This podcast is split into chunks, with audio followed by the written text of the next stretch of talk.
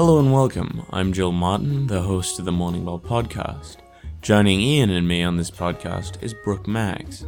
Brooke is a freelance writer, narrative designer, and producer, working with the Voxel agents on The Gardens Between, an adventure puzzle game with no text or speech. Her other projects include narrative designing on Earthlight, a virtual reality game about the wonders and perils of space, by Opaque Media Group.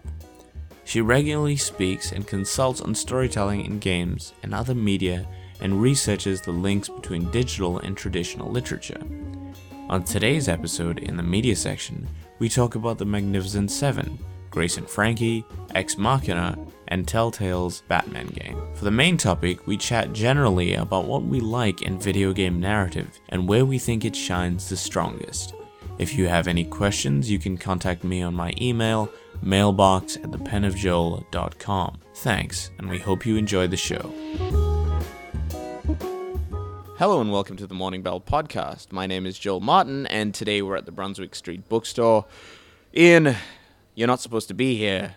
No, I'm not, but here I am. but here you are. I know. Thank you for filling in. Luke Hey. is apparently down with the Black Plague. yeah, he is, and we uh, we hope that he survives. Um, I mean, we deeply hope he survives. Yeah. um, and I deeply regret those comments. But uh, you know, when you told me the topic, I was so happy you called me in. So it's all good. fantastic. Yes. so, wh- how has your week been? What have you been up to? Wow, just uh, hanging out. It's been it's, it hasn't been the busiest week, uh, but uh, you know, I've I've been uh, doing a bit of reading, getting into a new book, and uh, generally just kind of swanning through a couple of Netflix series. A new book? good. A new book, yes. My copy of Robert McKee's story Ah. arrived, so I am lapping it up. Uh, So, not so much a book as much of a tome of literary knowledge. And I was lying in bed trying to read it, and I was like, "This is not bedtime reading." it's just like I can't. I need time to process these Yeah. gems. So, yeah, it's all right. So I read, uh, talking about things, uh, I read a book, um, A Grief Observed by Yeah, C.S. Lewis, Lewis. Mm. which is something that was recommended to me by uh, Hmm. prior guest Katie Found, and she was like, "You should, you should read this." And I read it, and man, it's it's really good. I've heard it's really good. I haven't It's read really it. strong. It's a, it's one of those books that um, it's just worth reading because of the the way you can see a person's emotion just roller coaster and him dealing with it and talking about it. So Yeah. highly recommended. Um, so Brooke, welcome to the podcast. How are you going? Good, thank you. Thank you for having me. No problem. It's a pleasure to have you. yeah. Uh, how has your week been? It's been really good so far. Um, we have been doing a lot of work in the studio, uh, getting our game on a firm production schedule. Mm-hmm. So I produce and do writing. So we've been doing a little bit of both at the same time, preparing for Games Week as well, which is coming up at the Mm, end of October. So I'm appearing at a number of things Mm-hmm. all over that week. So I've been preparing some presentations and, and things like that. Anything upcoming at PAX? Uh, no, not at PAX, but um, I'm going to be at She Makes Games on Mm-hmm. Saturday. Yep. Uh, Sunday will be GCAP loading, which is for students, and then Tuesday, Wednesday is GCAP, and I'm doing a talk on Wednesday. Uh, and then we do have PAX and we'll be going along, but we don't have a booth or anything, Right, which yeah. actually has probably worked out well for us, as that would have Yeah. been a lot Yeah. on top of it. Yeah, yeah. All, but yeah, and that's really exciting. Yeah, it would have been a lot of stress. yes, yeah. Certainly. Yeah, it is. So, but yeah, I'm looking forward to that. That'll be really good. Um, yeah. And also, I actually put aside some time last night to play um, Telltale's Batman series. Oh. that? And played the first episode. Yeah, it was was it?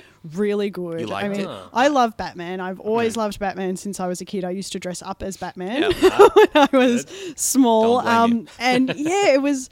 It was. It's really good. Mm-hmm. Except I accidentally made a choice that I didn't want to make at the end And you're like, of no, it. go back, go back, go yeah, back. exactly. Because the UI Yeah. um, that popped up looked the Yep, same, yeah. and I was like, and then I made a wrong decision. Yeah, because it has a timer, right? yeah, it does. Yeah. Yeah, yeah. So, um, but it was I was a bit hooked, and I really enjoy these shorter episodes, so Yeah. I can actually feel like I've played a game from beginning to end in a night. Yeah. that's yeah, cool. so that was really good, and I'm hanging out for the next episode. Yeah, it's like a book, reading a chapter a night kind of thing. Yeah, so exactly. Yeah, it feels good. Yeah. Um, no, I, I generally, for me, I'm the kind of person that just like Netflix, I like to binge. You like so to binge. Yeah, yeah. if it's a Telltale series, I like to finish it.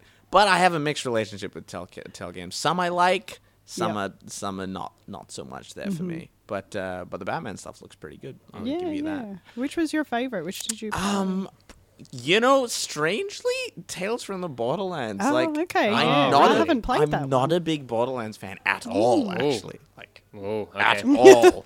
Oh. Exclamation mark, question mark. Um, but yeah, like it, uh, really snappy dialogue, that kind of stuff. yeah, I've but, heard um, that that one's really well written. Yeah, Mm. we'll we'll probably get talking about linear narrative and choice based narrative and Sure. stuff like that pretty Yeah. soon. So, looking forward to it. Um, so, moving on to what we've been watching this week, Hmm. Ian. Let's start off with you. Yeah, well, we've been um, we've been hooked on uh, the Unbreakable Kimmy Schmidt, which has Yeah. been fantastic. Unbreakable, anyway, really great, and uh, that song gets me every time.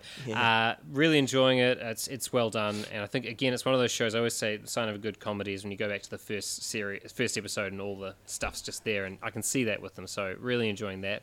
Um, and really consistent as well in, in picking up things they've done in previous episodes and playing on with them. So that's been good. Um, one movie of note that I watched, uh, rewatched Zootopia, which was even tighter on the rewatching than it was on the first time seeing it. I'm really impressed by Zootopia, and um, in terms of a narrative, just yeah, it's tight. It's really good, um, and I'd recommend it to anyone. Rewatching Kung Fu Panda, which is a classic hero's journey, and Oh yeah, also is really tight on the, on the rewatch. I was like, this is fantastic. I actually um I read once on Reddit a guy saying that his uh, his granddad who was from rural China said that Kung Fu Panda was the best dis- depiction of rural China that he had seen of his childhood that he'd seen, like full stop ever, and he thought it was fantastic, which I- I thought was interesting. Um, and then the last one I did was, and you I mean print- there's actual pandas that practice kung fu? Okay. You're blowing my mind.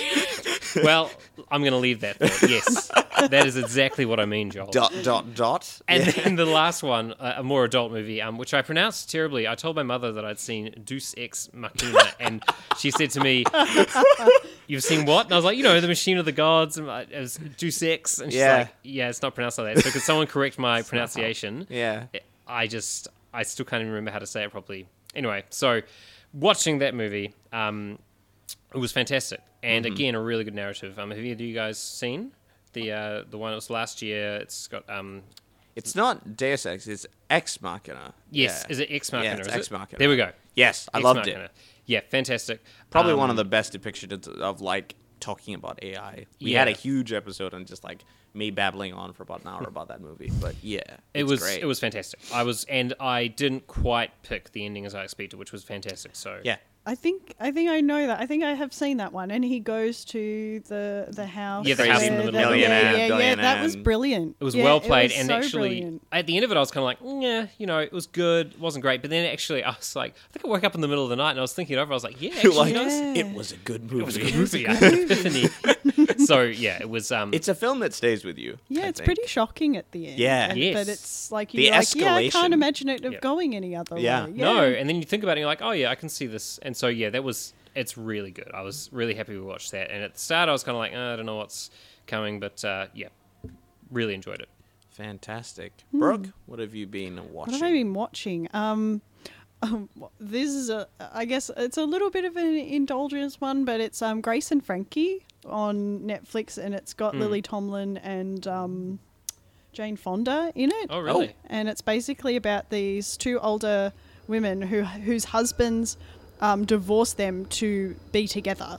So Oh, the husbands have been having I- an affair for about twenty I've years. heard about this. And yeah, and then it's about how they deal with that, and then these two women initially don't really like each other Yeah. that much, but have had this thing that they mutually you Yeah. know, have Yeah. come up against, and they become really good friends and it's quite hilarious some Yeah. of the comedies are a little bit hit and miss but Yeah. i also really appreciate the fact that it's about for older people like you know senior people essentially Mm, Yeah, yeah. you know you see a lot of young people on tv but you don't see a lot of uh, older people on Mm. Yeah. tv Mm. and i thought that was great and they're all brilliant actors um, and yeah that one's it was really good and then i started watching an episode of luke cage and Mm. i've seen the first episode but haven't gone any further just yet Mm. Okay. due to time And initial impressions. initial impressions are I like it. Yeah. Like it's it's good. Um, it's Yeah, I mean, I really enjoyed Jessica Jones, and I don't think Mm. this one quite has Yep.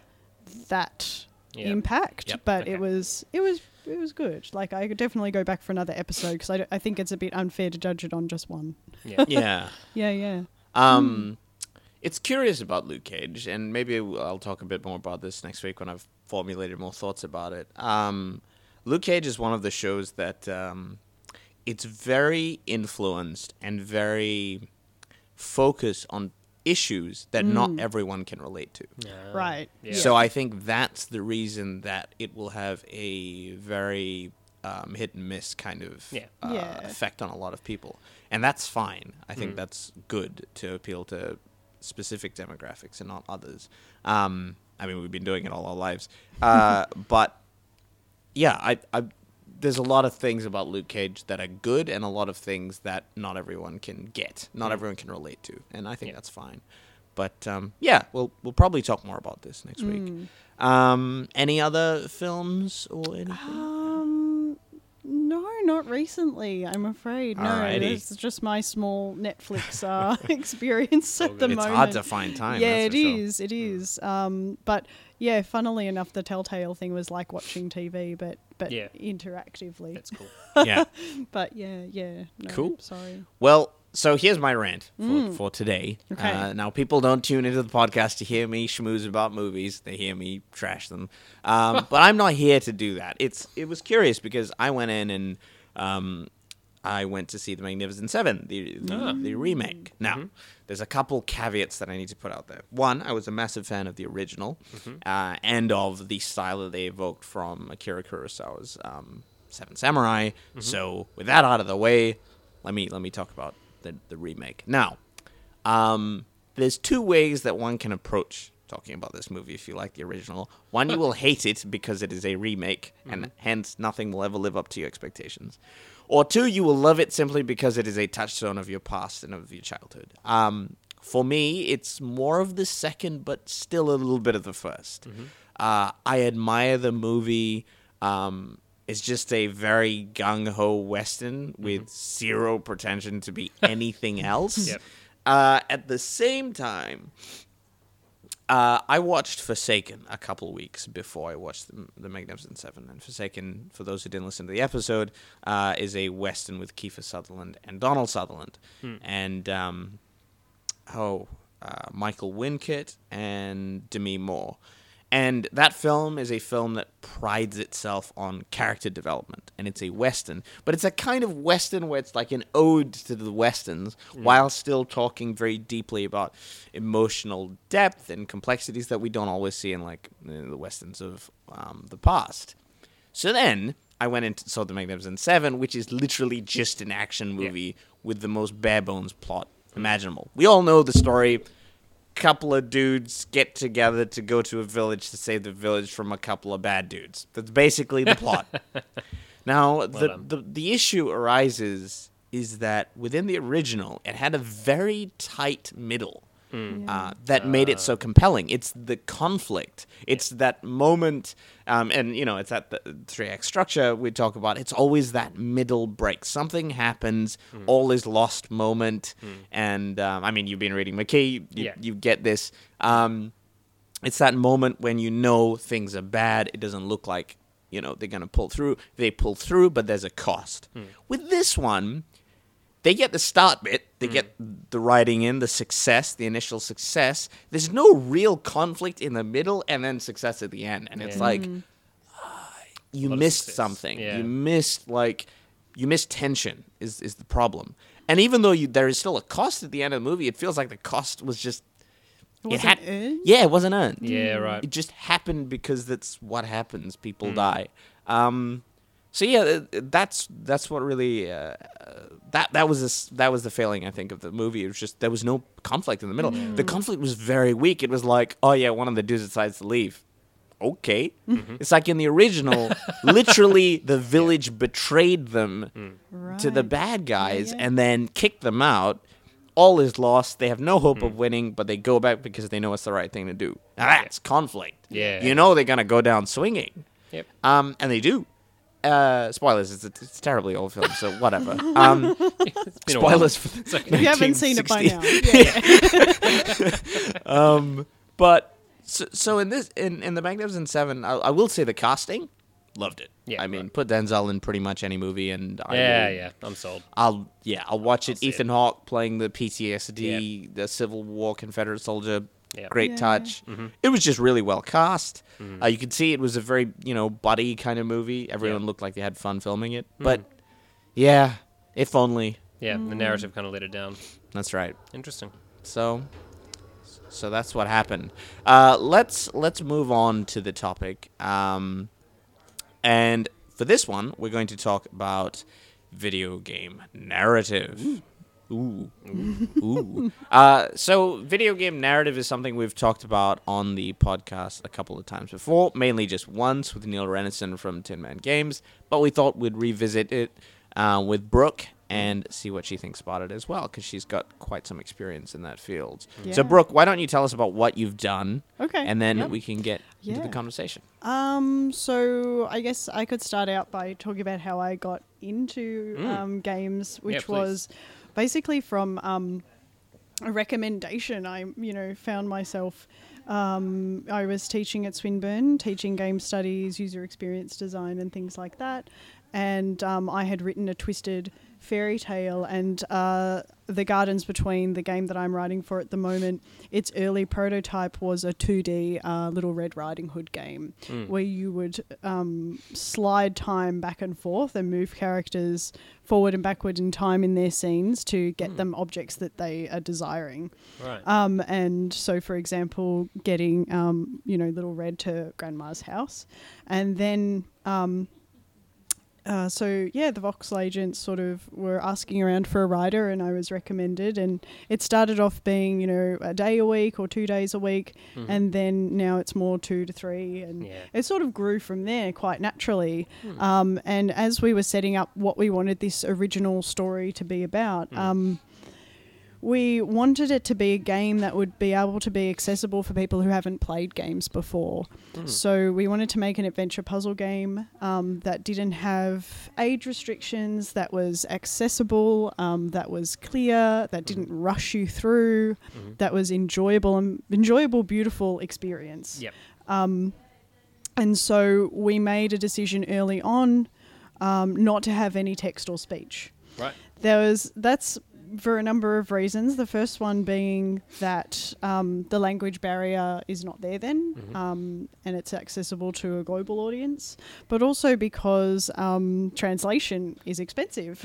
Yeah. and um, voice actors are expensive, Yep. and um, you know we wanted to make uh, a game, you know, within a budget, and yeah. and yeah, but they were good creative restrictions to have. Yeah.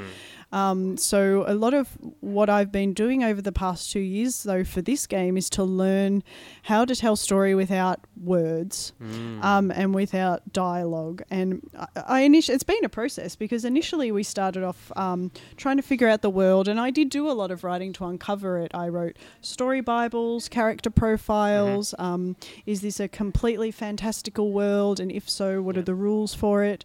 Um, and then I would write short stories. Um, so we knew we would have two characters because we had some concept artwork to go with to start off with, which was these two characters, um, these uh, children essentially, um, and we knew we had these fantastical worlds to go with. So um, eventually we came to the story we wanted, we wanted to tell, which was um, about friendship and growing up.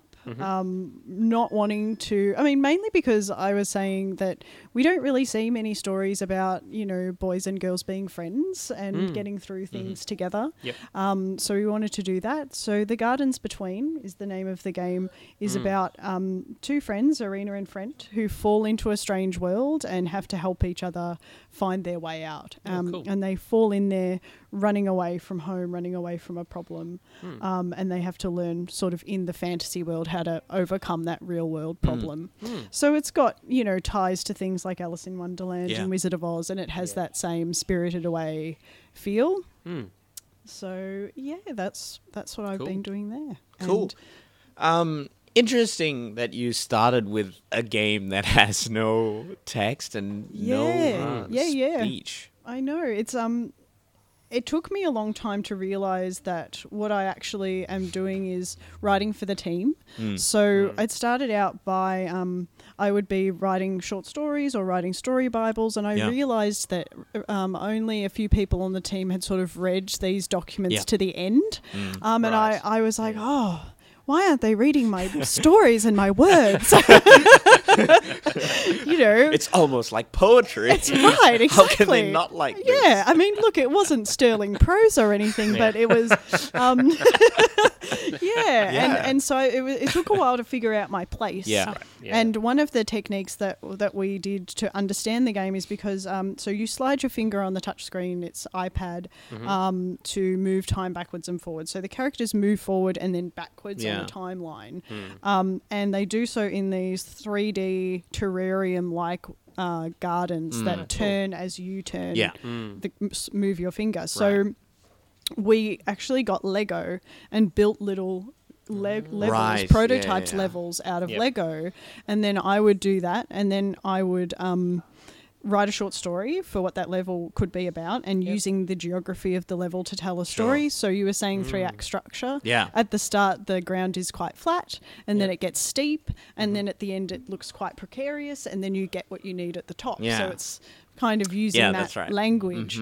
Um, and then I would condense that short story to a little poem Mm. because I I'm not a poet by any means, but I find the form challenges me to get to the essence of Yeah. what Yep. I'm saying. Yeah, language. Yeah. and then I would def- um, get a Spotify playlist, Mm-hmm. get some colors, kind of think about some puzzles that will go in there, and then I would present it to the team and sort Yeah. of say how it might work. And that was a good starting point to getting me to think about the other creative directions in the Yeah. team Hmm. and how what what they're thinking and you know how to how to yeah think from their perspective because and a lot of the questions I would get from the game designer and the artist and the animator was like yeah that's that's really great but how do we show that? You know um, yeah the you know the friendship is strained at this point in the narrative. That's cool. Yeah. How do we how do we demonstrate? demonstrate friendship is strained? Yeah. yeah that's a good question Yeah. to- you know and, and in a game you know whose prime directive is to be a meditative slow observational Mm. puzzle game that doesn't push a player how do you balance narrative tension with no tension in gameplay Yeah. Yep. yeah, so I would always come in and be very much talking the McKee language, saying we need tension, we need drama, we need conflict, outer conflict, inner conflict. Mm-hmm. Yeah. Those Yep. things, you know, wants and needs, and it turns out what they want is not actually what they need. And, Yeah, yeah, yeah. Um, and yeah, I found that language freaked the team out a lot because they were Yeah. like, "We can't do that. I you feel- know, we have four people on this team. Yeah. How do we?" You're speaking a different language. Right. Like, Yeah. I think it's it's interesting because um, I feel like writers more often than not find their place within a game development team a bit harder than others. Yeah. Because their role is Sure. to a certain extent nebulous. They do the story, sure, but they also kind of direct the game. They kind of give you the the malaise that the the rest of the team needs to work with Yeah. and that palette. Um, it was curious because my own my own history with game um, narrative is working as an editor and writer for a team that is generally a non-English speaking um, team, except for one person, and that's the CEO. And me talking to him has to translate to him talking to his writer, Right. and that was the kind of relationship I had with with our team. And it was interesting because uh, unlike Brooke, like mine was walls of text. Like you know very traditional storytelling. And you know the whole shebang you know the the quest the main quest the side quest. And it's a it's a classic rpg in that sense. Um and it's curious because yeah i completely get what you're saying. Y- you know i would i would write back with these huge documents and be like the narrative tension in the theme isn't very good. And they're like yeah well we can't change that because the game's done. You know like Yeah. you just gotta work with with what mm. we've got here. Mm. Um, because i was rewriting not so much creating the narrative. Mm. Um, so yeah that that is an interesting thing Yeah, it's interesting too because um, what's a little bit different with game writing than uh, writing other forms is that there are, there are two things you need to consider the character motivation and Yeah. the player motivation. And sometimes they are the same and sometimes They're they not. are not the same.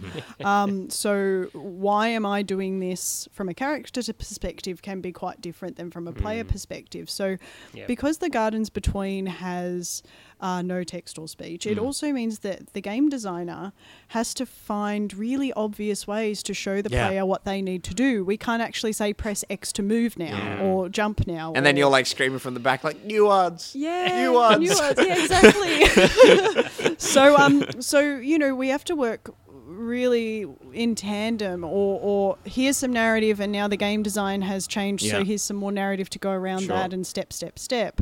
Um, so, for example, the the object of these puzzles is to move fire from the bottom of a garden to the top of a garden. Mm-hmm, mm-hmm. Um, that's the basic mm-hmm. directive. But when you mm. come into the garden, the level loads up. How do you know that that's what you're supposed to Yeah, do? Right. So there needs to be clearly fire in lantern, a mm. clear fire receiving Yeah, thing at yeah. the top, mm. and then good, great, that works for game design. That's really obvious and you know communicates well to players.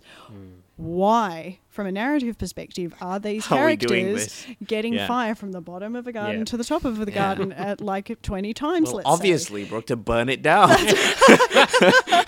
yeah. So then I look at the fact like, okay, so what are they lighting? Are they like lighthouses? Are Yeah. they, you know, what what is the metaphor that we can Yeah. use here? And since every garden represents a memory between these two Right. characters, they're modern objects in the environment that are symbolic of their childhood together. Mm. Lighting them up can indicate remembering or, Yeah. you know, uncovering what's between us or what has come between us, as the title suggests. Um, and so that's a good way to show that. Um, Yeah. And yeah, so then also you, you kind of dial back your expectations too about what you can and can't show and the kind of story that you can tell. It gets you to be very creative. yeah, it Yeah. certainly does. Especially like coming from a background of like traditional narrative and like working towards that, you'd probably have the same experience. It's like it's a it's a different world. Um, so you know, moving on, like we've we've talked about how we work as Yeah. writers within that space, but I think it's interesting also that that space is an emerging one. It's probably the newest medium of storytelling that we have currently, um, and I think uh, either traditional fiction is struggling to accept it as a as a uh, as a legitimate industry for writers to work in, or that they're unwilling to is is a is a balance probably in between there somewhere. Um, but you know what what is your experiences with that as well? Um, overall, I mean, very receptive. I have found people are very interested in what that entails. Yeah. Um, having said that, I don't. I haven't met two game writers who do exactly the same thing either. So it must be really hard for anyone to sort of have an it. understanding of what Yeah. we do. Yeah. Yeah, exactly. Um, because you know it can be a lengthy RPG script where you are doing that thing. It can be a, an adventure game with no text or speech Yep. um, which requires, and it also requires a lot of other writing that perhaps other writers aren't aware of. So, for example, for my job uh, with Opaque when I was um, working on Earthlight, I would be writing a lot of documentation that informed the team what we needed to tell the story first of all so it would be asset lists Yeah. Mm. it's like, can we please have? Um, is it possible? Can we have things on this desk that can tell us about the character? Yeah. What mm. about a, a mug? Can we have that? Is that okay? Cool, mm. that's good. Yeah. You know, and sort of doing that negotiation with assets and things. So I guess it's similar to film in that way, Yeah. where it needs to be super flexible on the fly, kind of writing sometimes. Um, yeah, so I find um, there are aspects of game writing that uh, perhaps other writers don't understand that that's what it involves, um, which is you know totally understandable Yeah. because it can be anything Yeah. f- depending on the game. Yeah. Yeah. I think um, I, I mentioned uh, I was talking to someone. Um, we were talking about Neil, Neil, Neil from uh, from Tin Man, and we I was talking about him, and I was like, yeah. He's such a good ambassador Great, for, yeah. for the for the gaming He industry, is. especially in Melbourne. Um, and he's you know Tin Tin Man Games has is probably the largest game book adventure company. I can't think of another that um, does it as successful as they do, and that and it boggles my mind how they don't get called to festivals like writing festivals. like Yeah. that's that's the thing that I think the industry really needs to work on. It's like Mm. we have such a great group of industry professionals in Melbourne, especially Mm. I'd say. Um, and I don't see them. I don't see them on the right. on the circuit. Yeah, you know? I mean, you know, perhaps unless they've written a book. If Yeah, that exactly. sense. It's Yeah, like, listen, exactly. They should take it's it's all Yeah. good. It's all good that It's you all have. good you've written a book. That's fine. yeah, you're legit. No, Please be Legit. legitimate. That's right. That that would Mm. be that's true. I mean, there were a few um, more panels at the Melbourne Writers Festival that were more games oriented, which was good. Um, but Hmm. I think yeah, Continuum you're right. had a bringing, Continuum had a few as well. Yeah, think. yeah, yeah, exactly. Um, and it, it's really encouraged too because you get to talk about story in a completely different way that can Yeah. really help. Mm. I mean, you know, hearing about those other mediums is really helpful for me. I mean, I, I write a book. Yeah. I'm writing a book. I'm attempting to write a book at the same time. Yeah, you're writing traditional which is very fiction as well. ambitious. Yeah, yeah, Yeah. and short stories and things like that. Yeah. Um, so yeah, there's no reason why we have to be confined to one Yep. medium either. Yeah, exactly. And but yeah, perhaps it's because of that we don't quite know what that involves or and also the i guess game writing community eh, when it comes to writers you know I, I can sort of count them all on one hand as far as i know. So yeah yeah, also It- they might not know where, Yeah, to, where like, to find us. the the the attention I think is small. I, I, I the reason I bring that up is I think um, when when you do the festival circuit, when you when you see it, I think the the reason why I say it's it's important is because the more people you get eyes on this mm. industry, the more legitimate it becomes. yes true Because Yeah. the, the the quieter it is in the background, it's it's not so mm. much that I want these people to be famous. I don't or popular. Well, that would be good too. But it's like the more people we have from the industry, the bigger it the bigger it gets, and the yeah. more respected it gets, and the more talent it draws, and you know y- It's an option. it keeps going. It's it's hard as well though for it's hard for a traditional industry to judge uh, an industry it doesn't engage with. Exactly, Because yep. you want to tell me how many you know. 55 year old female Yeah. judges of a fiction competition are going to be sitting down and playing Dark Souls. I don't know if there's going to be many Yeah. uh, who are doing that. And so, you know, it's it, it, it's a tough one. And I think Yeah. it's going to take time. It's interesting because you would you get a younger audience in who've engaged with this, but you think about the initial impressions that people who are now, you know, baby boomers even have of um, video games. It starts, you know, starting with Pac-Man and Space Invaders. You know, there's a very different experience to something complex that you have today, like a, you know, The Last of Us or something. You know, Or that- Brothers, Tale of Two Sons, yeah, or exactly. you know, Like, if you're still thinking Space Invaders when you're, you're Exactly. coming in talking about video game writing, oh yes, so you write like the two lines of text that happened: Earth was invaded, defend Yeah, it. yeah. You know, or or you know from what you know may only be from the moral panic surrounding video games so you might go so you Grand write the Theft two Auto. lines of yeah mm. pac-man or do you write do you Grand write a Theft hype Auto? piece? yeah, yeah exactly it's a reaction oh, piece. no. Yeah. Yeah it's yeah. like yeah. It's it's a weird i think it's also a weird time to to talk about um video game narrative um because you know there was this weird discussion about like are video games art? And, and then, you know that to me that discussion is irrelevant. Like i don't think it's very important. It will be decided as art the more traditional it gets. Yeah. it's just how it is. Um and even Roger Ebert, uh, when he was talking about video games, you know, claimed that he couldn't see video games as art, but later he said, like, you know, I'd be happy to change my mind if I saw it, and that shows an openness and a willingness to change your mind.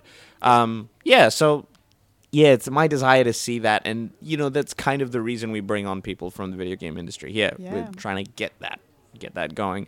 Um, so here, here, here was an interesting thing talking about popular culture and people in interacting with video games. Uh, the Westworld creators of the recent HBO TV show, um, Jonathan Nolan and Lisa Joy, um, they were speaking about how video game narrative influenced their decision making on on um, writing the story of Westworld i didn't know that and uh, and it, it's there's, there's a couple of articles floating around talking about it, and it's worth worth reading. Um, and it's not that kind of blase like I play video games too. That that Yeah, kind of yeah. thing. It's it's really an you can see that depth that they get it. You know, they're talking about Bioshock. They're talking about um, those kinds of games. Yeah. Talking about choice and how you can just walk past and ignore a conversation completely, and th- Yeah. you know things that gamers get, but maybe not the rest of. Um, the writing industry or just the general public gets at all. Yeah. Um, so yeah, it, it's it is getting traction, and I hope that it keeps getting traction. I think you'll find as well that there's more in traditional fiction. I know for myself, you know, video games played a huge role, whether I realized it or not. When I started writing, video games informed so much of what I did. Especially, you know, Final Fantasy had a lot of uh, there's a lot of background noise in my head from the from my formative years playing those games. You know, the stories that kind of I I absorbed and I Germinate, yeah. yeah, and they spend that time, and you kind of think over them. You think over why you love them. Um, it's it's interesting though that in the end, story remains the same. You know, let's get get back to Robert McKee again. But you know, Yeah. story is so key in video games because um, there's only so far that flashy effects and things can take you, and then you've got a gap. You know, and, and people can. You can get so far with like multiplayer online, but that's kind of a niche again. Yeah. If you really want to have a game that, that affects people, when people play a game, they say, "But that's that moment that you were like, and there was a plot twist," you know, um, that can really get you, and you're actually invested. Um, but if you're lacking that, it's a very complex balance, of course. Because if the gameplay sucks, but the story is strong, well, no one's going to keep playing it long enough to find Yeah, out. exactly. It's like it gets good, guys. Yeah, Mm. Promise. Um, it it it's interesting because I think I think there are certain ways that narrative works within gaming that works better than Yep. other forms of narrative. Um, I think there is a hierarchy to to a certain extent, making and it's not because I don't believe like oh this story is better than that. I'm talking about making use of all the mechanics that a game can provide you with. I'm not talking about like Right. oh you know Spec Ops is a better story than Mario. I'm not talking about that. No, no. Yeah, I'm talking about using the mechanics that, that video games provide you. Mm. Talking about Spec Ops, this is this is a bit of a ta- tangent. Hmm. Spec Ops: The Line uh, was a game that was released, I don't know, a couple of years back, I think Yeah. now, and it had a bit of a buzz uh, within the media of being, a, you know, a really morally interesting game and talking about war and all that kind of. Yeah. stuff, um, using the story established by Heart of Darkness, you know, Mm-hmm. that that kind of storyline. And it was looking at war in a way that other, you know, military shooters hadn't. Yeah. It was curious because I looked at it back then and I was taken up by it. I was like, this is great. This is, you know, the gameplay sucks, obviously, but like Mm. the, the story was like engaging and it kept me interested. And I was like, wow, this is really good. You know, I looked at it uh, uh, like a couple days ago Mm. and I thought, wow, that's really heavy handed. Yeah, I was right. like, man, they just really shove that down your throat sometimes. Yep. yeah, Um, and I didn't think about it when I was in it because I feel like within that short period of time, Hmm. video game storytelling has gone so far. Yeah. The nuance, the way we tell stories, Mm. how we tell Hmm. stories within the medium is crazy. Yeah. And then looking back at Spec Ops, and it's like, what? yeah, Yep. yeah, Yeah. you know, you're playing with Lego, but it was actually Duplo, and you just did not know. yeah, Is that- right. I mean, and two, like, uh, just w- going back a little bit to Mm. what you were saying before, is story um, plays a few other major parts in making up a game is the player motivation again Yep. and sort of motivating you to engage in that gameplay but also giving it context so Yeah. you know with a game like spec ops the context you know is set for why you're doing what you're doing Yeah. um, supposedly Yeah. you know Mm. um, and a good game does yeah justify that to a certain extent like i loved bioshock and i it's one of my you know Good inspiration of all time series Yeah. but i spent a lot of that game looking at dumpsters Mm. collecting things Yep. you know Yeah. it was such a beautiful game but i was always looking in bins you know um, so That, there's the line. Yeah. It's such a beautiful game, but I was always looking in bins yeah, yeah. I was like scavenging for ammo and things like that, but that Yep. also made me feel a little bit more, you know, stressed or, you know, thinking about how I'm going to engage, which, uh, you know, really adds to the world. And. So narrative, yeah, provides context for what I'm doing, why am I doing it, Yep. how do I keep going, do I want to keep going? You know, Mm. narrative is also a carrot, really, in Yep. Games. It can be. Um, you know, I'm, oh, I'm going to keep playing because I Is want to. Is it a carrot or is it a stick? Is it a carrot or it is it, from what you were saying? Yeah. it can be a stick as well. Yeah. Um, but also, uh, I guess, you know, you have a choice with. Um, so when we were working on Earthlight, when we were scripting, we had to think about if a player is actually going to do what we want them to do. So you know, a player can choose to assume the character that you're encouraging them to play. They Mm. Yeah. may not be a character, but if they are and they're supposed to go through that door now, you also have to script for if they don't go through the Yeah. door, if Mm. Yeah. they run the other direction, if they throw something through a window, and it's like, Mm. um, what are you doing, player? you know, yeah, yeah. well, that's interesting because if I think about the the game, which I don't know if I would call it formative, but um, I think about Knights of the Old Republic, uh, where you had Which this one, the real- very first one? The very first one, yeah. Where Yeah. you had uh, the the. I remember my brother bought it for me for Christmas, and I had no idea, no idea what I was getting myself into. I was like, oh, okay, and uh, sat down and played it, and this this world suddenly came to life, and the choices you could make, and how they actually affected things, and it, it was it was well thought out in terms of all the different things that you could do. Hmm. And, and I think about a game like that and how it really captured me up. It had good um, good story turns in it, uh, great first, second, and third acts, all of them fantastic. Um, and- but then there are some games which I've played where after a while the narrative just I don't I stop caring out. and you just you, you tune out and like you start skipping over dialogue and I mean The Witcher MMOs. three The Witcher three I was right there sorry Oh, but yeah. towards the end I'm like yeah I don't care what you're doing okay thank you in fact I haven't even finished it to be I just want to have a ponytail and two swords. Yes, that's right. I just want to run around. Um, you know, but after a while, you kind of like you check out. Yeah. And so actually keeping that compulsion there to, to engage, and then especially to to find all the little bits of storyline that can be around the edges, that's tough. Yeah. That's tough. So, tailing off from that point and segueing on to where do you think narrative is at its most comfortable then? What do you think are examples of games that like did narrative Yep. in a way that you found All right, well, I'll, I'll kick off. You know, I, I have to go to Final Fantasy because those were the games. And that, it happened. Two, Final Fantasy and Zelda. I'll, I, I'm an RPG Yes. fan, you know, through and through. Um, but I'll say, if Final Fantasy has done some good and some absolutely baffling decisions in terms of their storyline. Um, but but So you know, true. if you haven't played them, seven, eight, uh, ten, and twelve, are all excellent storylines. Uh, the strongest Mm. of which being seven.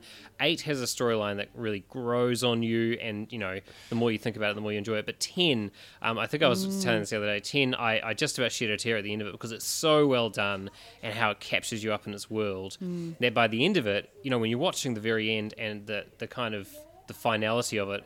It's a beautiful, beautiful uh, finishing, and it really compels you to go through. Super ambitious stories too. Like Yep. they're absolutely sweeping Yeah. games They're that the have these amazing, arcs, yeah, yeah. stories. I mean, Final Fantasy VIII was one of my first games that I remember just spending hours and hours and hours on because I had to know if Squall and Rinoa were going to get together. Yes, And, yeah, um, absolutely. Yeah, I just and and I loved ten for the same reason. Um, Yep. You know, uh, but but also you know I found ten was interesting because it was very much Yuna's story in a way. Mm-hmm. Yep. Um, even though you were not playing her Yeah. at all. I mean, you know, you had the opportunity to, but it was sort of following her through. Mm. Um, all of that, and you know the costume design in these games and the narrative Yep. is just in, amazing. So yeah, yeah, I, I think if it, to sum it up for me with, with ten, and then I'll leave my Final Fantasy rant. But with ten, and I'm going to give major spoilers here, Yeah. so just you know, oh no, just Brock is- FYI. skip, skip forward a couple of minutes because it's a brilliant game. Mm-hmm. Um, the, the moment in the middle of it when they, they set this up so well, where they're whistling and they've got the fingers in their mouths and they're whistling, and you know, uh, Tidus uh, Tidus talks to to Mm-hmm. uh, Yuna and says, you know, I'll teach you how to whistle, and so he teaches her, and that's fine. And he says, whistle, and I'll come for you. And then at the end of the game, you know, oh, it, I see it it coming, cuts away yeah. from well, you know, it has the end, and, and it all turns out that he's he has to go, and um, and then it the screen goes black, and then you just you just hear, see this ocean, and you hear the sound of whistling, and it's just. It's just magical, Hits and the it's spot. got you right there. And I was like, "Wow, mm. that is it's powerful." That's because good she- narrative. She's whistling, yeah, it's good narrative, isn't it? And you're there, and you're like, the payoff mm. is huge. Anyway, that's my mm. Final Fantasy rant done. when it's done well, though, that sweeping It really RPG is together. brilliant. When it's done badly, forget it. you know. Brooke, what about you? Oh, I have a number of favorites. I mean, I think in terms of most interesting um, and what absolutely cleaned up at the uh, Independent Game Awards uh, this year was her story, which is um, written by Sam Barlow. Uh, because the way the game design very much really helped with the narrative. Yeah. Um, so the premise is that you uh, like start off the game with this sort of murky looking desktop and which sets you up as a cop sitting at a station like putting together um, these interviews that you can only view a very short amount i think it's like 10 15 seconds worth Yep. of video at each time you can only queue up about you know, 10 or 15, uh, three or four, sorry, uh, chunks of those videos. And then Right. you're watching the interview of this woman talk about, um, uh, I think it's the the murder of her husband from my memory, and you can't work out if she's done it, um, if she hasn't done it, and you basically just spend your time watching these videos. You have the ability to tag videos, to write notes about them, and that's about it. Yep. So you go through and trying to uh, like attain, like figure out what's going on, mm, and then mm. you'll end up watching a key video that completely changes your Right. understanding of what you think the story is, and then you're mm. like, no, she didn't do that on Tuesday at two o'clock. She was over here. So I literally found myself like pulling out pen and paper and Yeah. writing Yeah. down the key Yep. bits of information. And I was building a story of what happened in my head, very much Mm. like, you know, investigators do. I felt like an investigator. And Mm. then I was pretty sure I'd figured it out. And there's no definite endpoint to this game. You sort of finish Oh, off right. once you've seen all of the things and you're like, yeah, I think I, I think I know what happened, you know, um, and and it's got twists and curveballs in there because you're also paying attention to what she's wearing in each Mm, video yeah. to get an idea of the timeline and the chronology. Wow. Sensational. Um, Another favorite one uh, recently is Gone Home Yep. and Firewatch. Uh, Both, you know, super cool in terms of environmental storytelling and Mm. yeah, yeah. I won't dive into both of them because I could talk okay. forever, but Yeah. yeah, yeah, they're some of my favorites. Yeah, Hmm. um, for me, it's it's interesting because I think, um, like I mentioned, I think that stories at its best when it works with the gameplay very Yes, strongly. naturally. Yeah. Um, yeah. And you know, in the end, it is a game, and the story has to service the gameplay in the same way that the gameplay has to service the story. I think it's a symbiotic relationship. I don't think one has the upper Yeah, hand. I I think it's a weird discussion when people talk: is it a story game or is it a game? You know, it's Yeah. like I, I don't think that's a thing. Um, so for me, I would say that the first Dark Souls really, you know, tops it for me. It's definitely not uh, the first that has done it. It's taken a lot of um, influences from other games like Castlevania and Yeah. you know that Zelda style gameplay.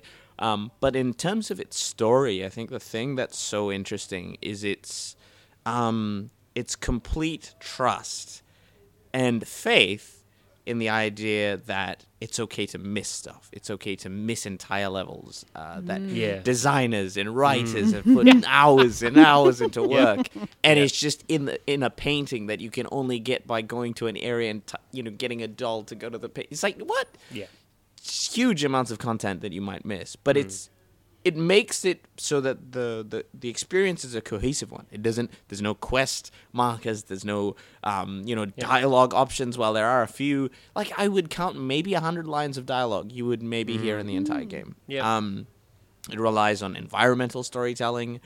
Entire YouTube channels have sprung up just talking about the lore of Dark Souls without and and the thing is people can play dark souls without paying attention to any of that. No. Yeah. they can Yeah. play it for Yeah. the mm. oh so hard experience and ignore the mm. rest of it. Yep. or you could be like me and i absolutely adore the you know how level design is so mm. integral to storytelling. Um and yeah so it, it's definitely that my example. And you know there's the classic rpgs that i admire and love. But i think dark souls when i was talking about when gameplay is at its strongest. That's that's that's what i think as well. Um what about bugbears? What don't you like in a story? You were mentioning to me Ian, about how you tuned out in a game. Yeah, I tuned out in uh, Diablo three uh, pretty darn quickly, and it was it was the lack of. Um, I think it's the fact that when I played the original Diablo, and I didn't mind just running around, whatever the mindlessness of it. But uh, eventually, you know, for some people they love that, you know, the Yeah. dungeon crawl, the just the the hack through, and that's fine. But uh, when I was playing this, and there was there were a lot of damsels and damsels in distress I was coming across, a lot of good and bad. You know, oh, the evil person has come to destroy us. Yeah. Oh, you destroyed them, my hero, and I was like, ah. I don't I don't believe this anymore. Like, you know, it's I, I don't believe in the archetypal hero like that. Yeah. And so maybe that's just me being slightly older and cynical, but yeah, that that really bothers me when you get to that point and you're kind of like, eh, you know. Um, this. Another thing that does also annoy me though in, in gameplay, I will say, is the uh, one thing I liked about, um, and you guys can disagree with me on this. One thing I liked about Knights of the Old Republic was the fact that it was kind of good and evil, really like obvious good and evil there, you know. And The sometimes, Bioware choice. Sometimes, yeah, sometimes super subtle kind of things, but at least there was good and evil. It annoyed me in um, in uh, uh, I'm having N7 armor. I'm having an absolute uh, mind blank. Yeah. Oh, Mass Effect. Mass Effect, thank That's you. the Mass Effect one. did annoy me the fact that you could go either good or evil, and like it didn't really make any difference at all. That kind of like just the person reacted the same way. Like if you're like, "I hate you," the person's like, "Fair enough." If you're like, "I like you," they're like, "Fair enough," and you're like, yeah. "Ah, okay." Yeah, it's flavor. doesn't feel like human reactions, you know, to Mm. that. That feels like you can do anything you like and you're still going to get to the same point, and that frustrates me as well. So, those It- two things. It's interesting when you when you talk about Bioware because I think Bioware storytelling is very heavily revolving around appealing to a very large market. Mm. So it has to hit things like voice acting, um, Yeah.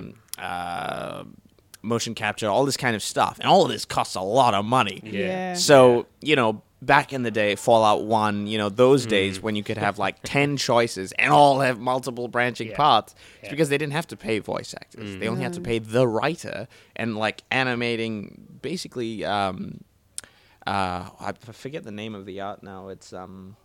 Mm. Oh, the the Planescape Torment style art. I I've just blanked. Um, but uh, the hand drawn art style, basically. Mm, right. Uh, so it, it wasn't that huge emphasis on on all this this money, Mm. and so that I think finance has a big deal to do with the constraints that you know they they're put under. Definitely. Um, And then you can see that, like in, in pretty much everything that um, Bioware puts out, it's very heavily into the spectacle, and some of the spectacles are great, Yeah. but it, it lacks, I think, for me anyway, some of the depth. Yeah. What about you, Brooke? Yeah, I mean, well, I really enjoyed Dragon Age Inquisition. Yeah. That had a lot of depth for me. Yep. Um, and yeah, I think BioWare do a lot of great things in terms of story and allowing you to choose and, you know, be who you want to be, I suppose. Um, bugbears, yeah, probably have a lot to do with, you know, damsels in distress and yeah. um, killing off women to give male characters more That's- depth.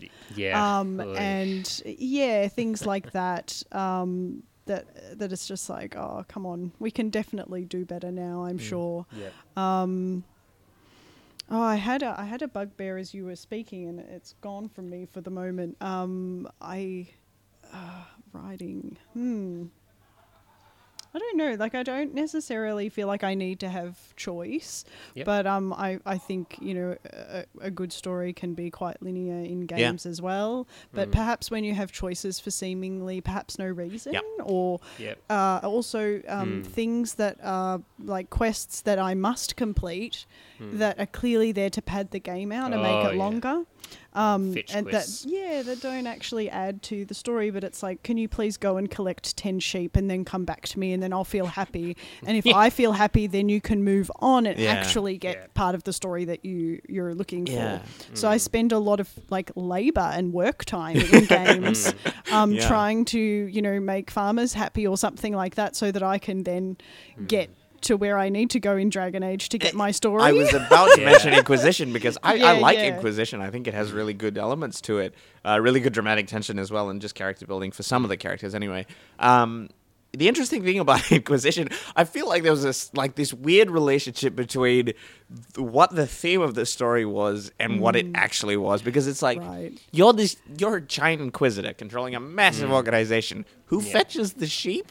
you do. Apparently, you do. You yeah. do. Micromanagement, anyone? Yeah, it's like no, you gotta delegate, bro. I had a I had a bit of a similar reaction to Fallout 4. I really loved Mm. Fallout 3. Um, Fallout 4 went a lot bigger and, Yeah. and more sweeping, and it was fantastic. And I, I was compelled by the setup. You know, my my uh, child was lost, my husband was Mm-hmm. killed. I had to go and find them. Cool, I'm totally on board with all of that. I get dropped in the wasteland, and I have to sort things out for myself. But then there was this whole new thing about building a village, and and now I have all these people in the a village thing. that I need to care about. And I'm just like, I just don't care Yeah, I just want the story. I just yep. want to go save my child now. Yeah. You know, I Mm. want to go find out what happened. But the the game kind of, I mean, I didn't give it much of a go to be honest. It was pretty much a cut off point for me. Yeah. But Right. but I think it was for a lot of people. yeah, but I also felt like, oh no, now I need to look after this village. Otherwise, Mm. I'm not going to get the benefit of the the, The gameplay benefit, that I yeah. need Yeah. to complete the game in a Yeah. quick, timely Yeah. manner.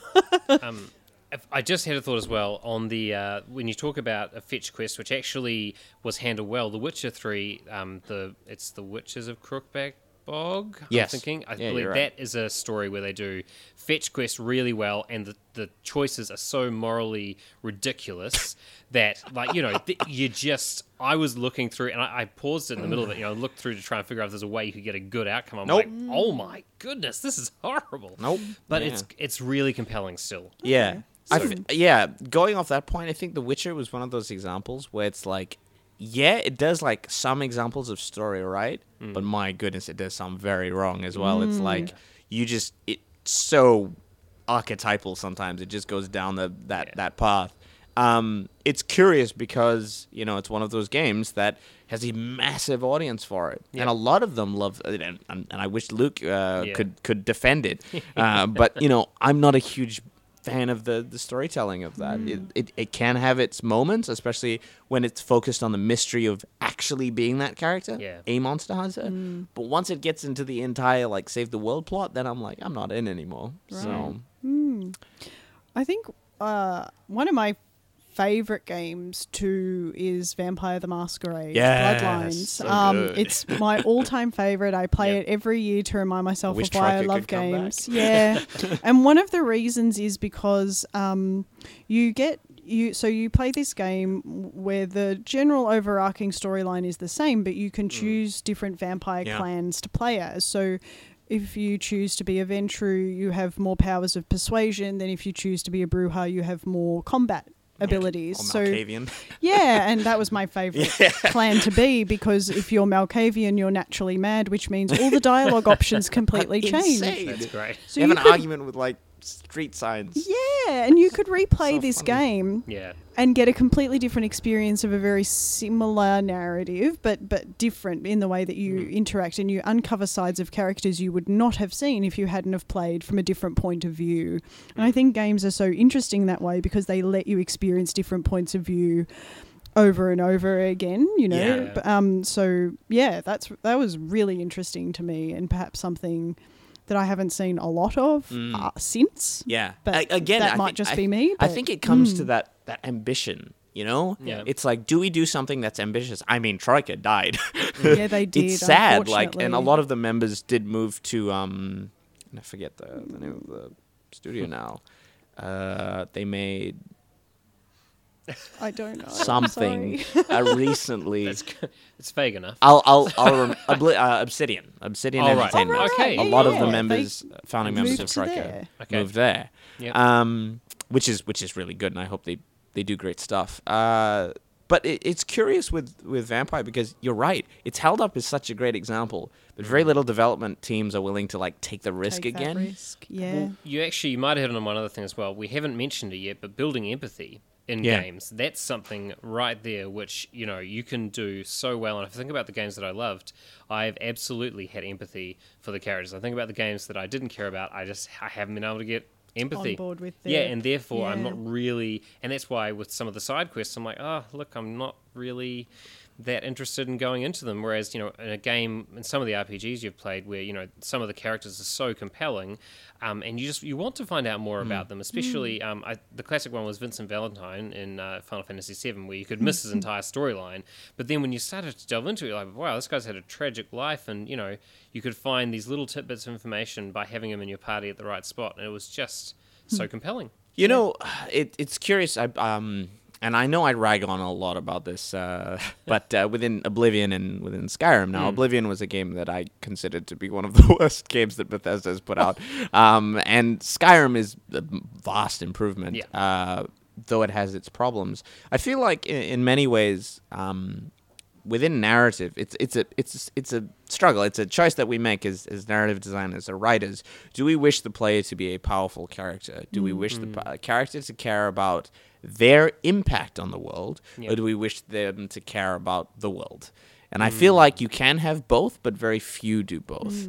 Um, and within Skyrim, you don't really care about anybody in that world very Yeah. much. Um, All both people. yeah, they're all terrible. Um, and you know, and the only thing you care about is your progression through the story. And yeah, generally, most people don't even care very much for the main storyline. They do the side quests, and Yeah. you know, they upgrade their character. And it's a curious thing as a as a writer to look at that and be like, well, there's there's opportunities there. You know, Mm. I think the I think uh, Elder Scrolls is an amazing universe. Mm. I think Morrowind is the the best example of that. Yeah. Um, Mm. but yeah, I'm I'm curious to see, and I feel like the innovation will come from indie companies. I feel like the pushing Yeah. the Yep. Well, Yeah. yeah. there are some sensational games that, first of all, don't champion the hero narrative that I Yeah. is really important too, because that's very much pushed in games, the quest and the hero, Mm. and Yep. but there are so many different stories to tell. Yep. Yeah. Um, I have not played it yet, but that Dragon Cancer is meant to be an amazing game Mhm. um, a- about you know real life issues about a family suffering, um, and uh, you know uh, Journey is another favorite of Mhm. mine Yep. that Yep. you know tells a, a wonderful narrative that's not that kind of is I guess a hero's narrative to a certain extent, but but kind of not really. You Mm. know. Um, you know the game Flower and Flow by the the same co- game company. Um, yeah, there are a lot of games that are not necessarily that hero's quest. Um, Mhm. Cibele is another one um, by Nina Freeman and uh, um, her team, which is very much just like a, a memoir about Mm. her time meeting this person on the internet. you know, Mm, um, yeah.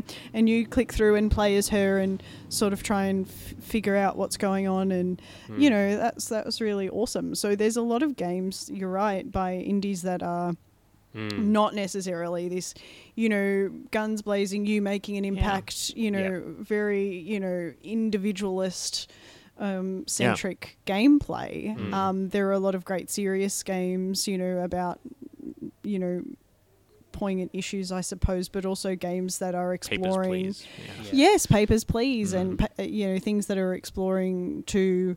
Um, maybe it's not all about you, you know, and your Mm. quests. Yeah. You know, maybe you need to, yeah, be a little bit more conscious of the world, and the world impacts you. In fact, Yeah. and Mm. yeah, Yeah, and if, Mm. if I, uh, one game I have to throw out there as well, I just remembered it. Um, if you do want to try something that that is a bit different, um, The World Ends With You uh, is a fantastic interesting. Game uh, which one. totally caught me off guard. It was an old DS game. It's now on the uh, on the uh, on your iPhone. You can get it for the cheap price of sixteen ninety nine. Uh, Mm-hmm. I don't know. They just it's Square Enix. Who Oh, knows? of course. But uh, but no, but that game as well is not it's not the classic hero narrative, but the way it un- unveils itself, and it's set in the Shibuya district of um, of Tokyo, and you just don't see it coming. All the stuff in there, so that's another game which which doesn't quite take it from that point of view.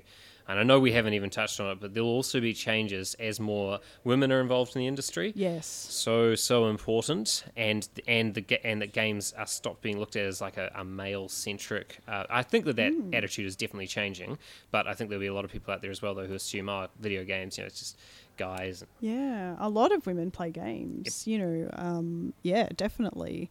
Um, and I think you know the sooner those stories change you know and and you know the better. But it does also come from a matter of yes there are a lot of there there aren't heaps of writers i guess. I mean in the games industry there also Mm. aren't there's even less female writers you know Yeah. and yeah. so that's definitely uh, a thing as well. Um changing the topic a little bit i hope you don't mind. Go what what i really like too what's interesting about um, storytelling with games is that, for example, with a game like Vampire, Hmm. I could play Vampire from one perspective, and then you both could play from other Hmm. perspectives. And when we got together and sat down and told a story about how we went through that world together, Yeah, the they would be different. And I'd say, well, I went over here and did this and did this Yep. and did this, and then I made a choice to save her and not Yeah. not him. What did you do? And then you would perhaps Joel done something completely different. yeah right. And and we can't necessarily talk about a book in that way, or talk Yep. about a film Yep. in that way, Yep. or talk about a, a play in that way. It's We all have our own little stories of Mm. how we encountered the game Yeah. you know, um, and we can maybe say, oh, I didn't get that bit, so I actually tabbed out and checked a walkthrough and decided to do it that way. Yeah, yeah, yeah. And that's so interesting because you've made a conscious decision to engage with the story in a way that, that Mm. you got to get the answers first and then make a choice. Or, you know, Mm. the way that we engage with games is not always, I'm completely immersed in the game. I might tab out and go, wait, there's a big key decision here. I'm just going to read up a little Yeah. bit about what might happen and if it's going to ruin my game. like, and, and I want to make an like, informed decision. yeah, Yeah. and like you know, playing this Batman game, I was I was completely like, Mm. yes, I've made all the right decisions about about how I want to be Bruce Wayne, and then Hmm. I got to the end of um, this Mm. episode, and the UI looked similar to the detective UI, and I just accidentally Yeah. clicked on the wrong thing, and I, you know, I brutally murdered someone in a Yeah. way that I didn't want to, and I'm like, no, and and Telltale are great because they don't let you go back and remake Yeah. those I decisions. didn't want his face on a hook. Uh, yeah, yeah, unless you replay the whole episode. Yeah. But what it does tell you at the end is then it gives you a percentage Yeah. list of how many people have made the choices Oh, you've wow, made. that's Yeah. great. Which is a really interesting way to That's engage cool. with the story again too, because you're like, oh wow, I was actually the mi- the minority on that choice, or Mm. Yeah, yeah, I just think that's super interesting that maybe a lot of people don't know about Yeah. or don't think about when it comes to games and story. Yeah, that's right. And I feel like a lot of writers who get into the video game industry, you know, they come from a traditional background for the most part, either because they've studied in it and worked in it, and then come into it, and they're like, "Whoa, I need to do so much more here." You know, Yeah. it's a it's a it's a wider industry, and I I think it's a fantastic industry. Um, and I'd love to see uh, more examples of good storytelling in the future. Well, thank you very much for listening, ladies and gentlemen. We're going to wrap up with our social media links, what we're going, what's coming up. We didn't, uh, unfortunately, we've run out of time. I wanted to talk about the impact of VR and where that's going, Oh, yeah. but um, unfortunately, we've just had too much fun.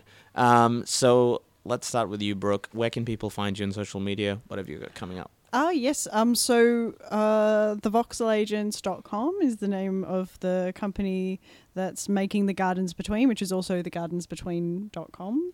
Um, I keep a Tumblr called adventureswithtime.tumblr.com, which um, is our game dev blog, I suppose. Um, I'm on Twitter at brook underscore mags, and you'll find the Voxel Agents on Twitter as well under the Voxel Agents.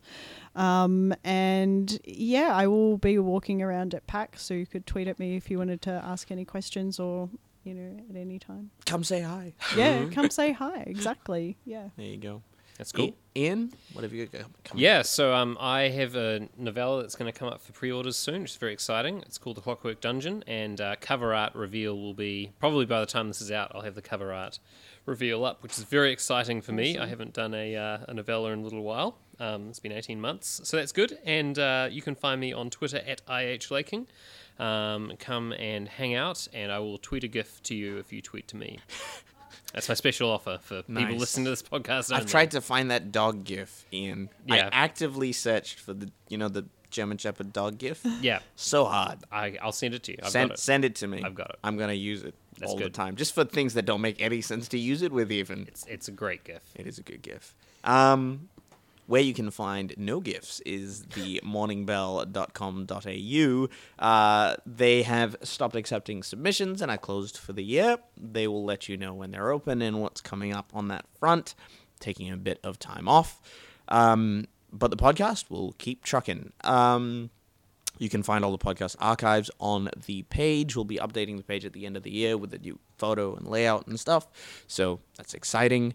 Um, me, you can find me at the Pen of Joel on Twitter. Uh, thepenofjoel.com is where I talk about all kinds of things from topics like cultural appropriation to things like video games and complaining about The Witcher and, you know, just anything that comes to my mind. So it's, it's not a very well marketable site, but hey, what can you do? Um, anyway, thank you very much for listening, and we hope to see you on the next episode.